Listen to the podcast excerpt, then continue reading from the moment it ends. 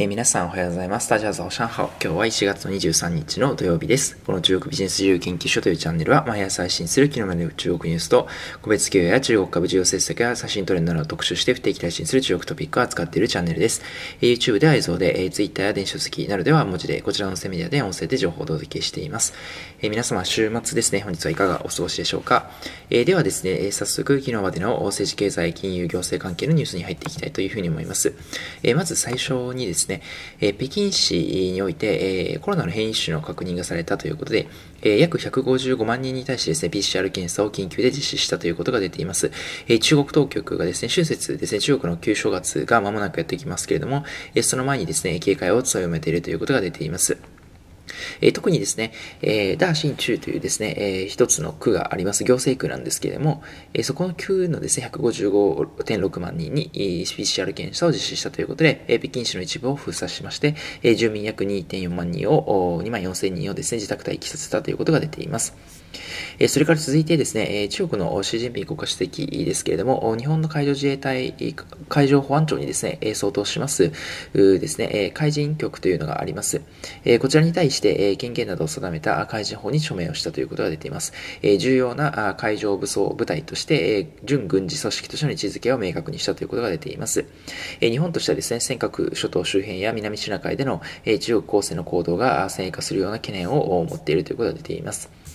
えそれから続いてですね、え中央のハンガリーなんですけれども、中国への接近を強めているということで、首都ブダペストにですね、え福旦大学という中国の非常に有名な大学があります。今、上海に本キャンパスがあるんですけれども、えこちらの福旦大学を誘致するというほかですね、え新型コロナワクチンも中国製ワクチンの調達を進めているということで、え中国へのですね、え近づきをすることによって、え投資引き出すのが狙いというふうに見られています。えー、続いてですね、えー、企業のニュースですけれども、香港を拠点とします中国系のですね、新興航空会社であります、グレーターベイエアラエアラインズという会社があります。えー、こちらがですね、えー、22日、中国本土日本を含む19カ国地域への就航、をですね、中国当局に申請ということが出ています。路線数は104に上るというふうに言われてまして、え年内の運行開始を目指しています。えこちらです、もともとなんですけれども、深セン、え東海航空を引き入れます実業家のビル・オン氏が設立した会社になりまして、え2020年7月に、え航空運送事業許可を申請しまして、事業を本格展開し始めているということが出ています。えそれから続いて半導体関係のニュースですけれども、中国のですね、スマホのオナー、もともとですね、ファーウェイにいたんですけれども、え分離したスマホのブランドオナーですけれども、えアメリカのクラコム等々の半導体、大手のメーカーとですね、取引を継続できるというふうに明らかにしました。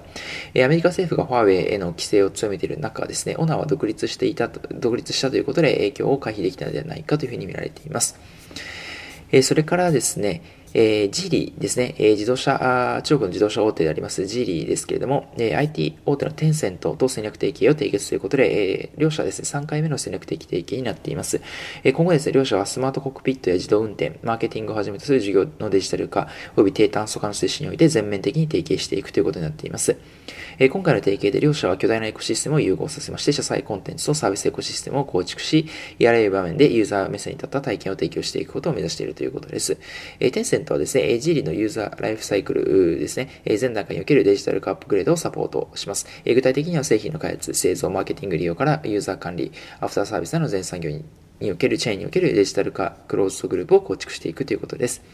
えー、両社はですね、またあの自動車産業における低炭素化というのも推進していくということで、えー、テクノロジーや科学的科学的管理法を今日共にして、えー、通して、えー、共にカーボンニュートラルを実現するオープンプラットフォームを構築していくということ、えー、それからまたですね、VR ですね、仮想空間を実現した自動運転とクラウドプラットフォームの分野でも提携していくということで、えー、自動運転製品の研究開発及び実証実験を加速させていくということが出ています。えー、両社はですね、えー、お伝えした通り3度目の提携ということで、2018年以来ですね、クラウドコンピューティングや IoT、ビッグデータなどを活用した、次世代高速鉄道コネクティブカー分野で、すでに2度の提携を結んでいるということになっています。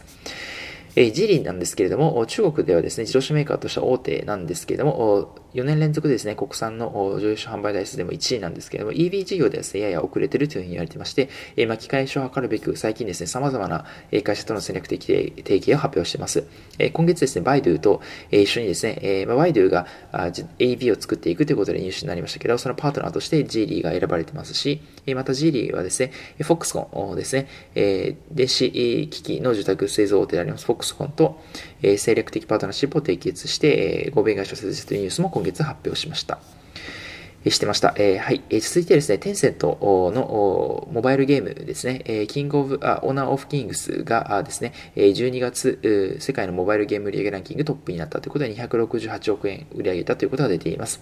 えー、2位もですね、ちなみにテンセントのゲームで、えー、PUGM モバイルということになっていまして、こちら184億円を売り上げておりまして、3位はですね、原神 Impact、4位はポケモン GO、5位はロボ Roblox ということになっています。 Roblox ということになっています。え、なので、テンセントのゲームのですね、え、強さが鮮明になってきまして、1位、2位を取っていまして、え、それぞれですね、売り上げを足し合わせると、もう400億を超えてくるというような水準ですね。450億円ぐらいになってくる。単月だけでそれぐらいの売り上げを売り上げるような大きなゲームですね、え非常に有力なゲームをとなっているということです。え続いてビリビリ動画の参加であります。中国版ニコニコ動画というふうに言われています。ビリビリ参加で e スポーツ事業を手がきます。ビリビリ e スポーツが約29億円程度資金調達ということが出ています。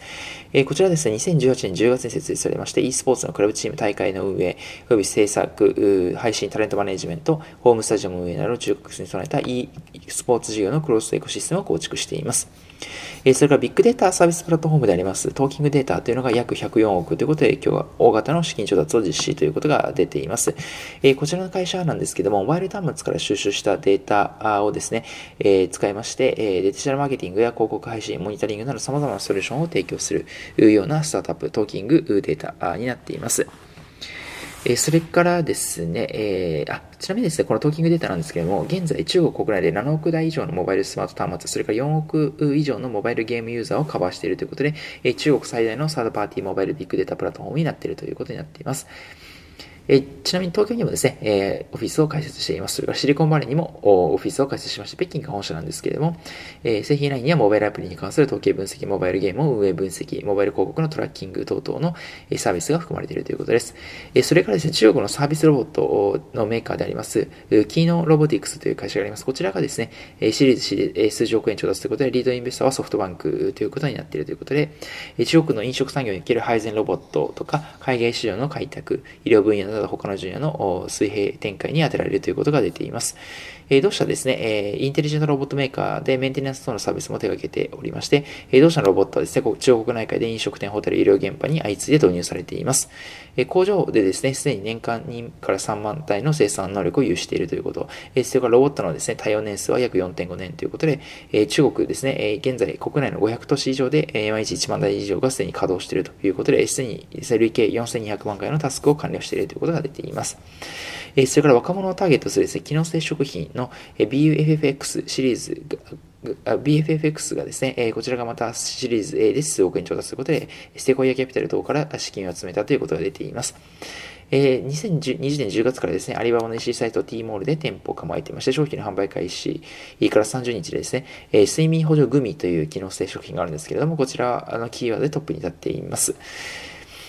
え実際ですね、この機能性食品というものなんですけど、アメリカでですね、実は73%の家庭で普及しているというふうに言われているんですけども、中国ではわずか11%というふうになっているということが出ていますので、まだまだ伸びる余地があるんではないかということで、創業者の方は考えているということ。ことです。えそれからスペシャリティコーヒーを提供する中国の新興カフェチェーンのですね、M スタンドがシリーズ A で約16億程度調達ということが出ています。えこちらのですね、M スタンド2017年設立で、えオートミールクッキーラテなど人気ドリンクメニューや店舗ごとに異なるデザインによって成長を続けているということが出ています。えー、主な顧客層はですね、手首で生活25から45歳のホワイトカラーで、えー、現在中国で数十店舗を展開しているということで、えー、上海においてはあ全店舗で利益を出していて、キャッシュフローは安定しているということが出ています。え今日もですね、様々なニュースをお伝え、させていただきましたけれども、え個人的にはですね、えまず G リーとテンセントの戦略的提携、えですね、え大型企業同士の提携ということで、G リーがですね、え EV、まあ、機械種上がっていくということで、え NIO、エクスパン、リオートといった中国の新興 EV メーカーとかですね、BYD といったウォーレン・バフェットが出資をしているようなですね、会社の電気自動車と、それからまあ中国できるはテスラですね、えこういった会社と対抗して電気自動車に注力していくということの表れなのかなと思います。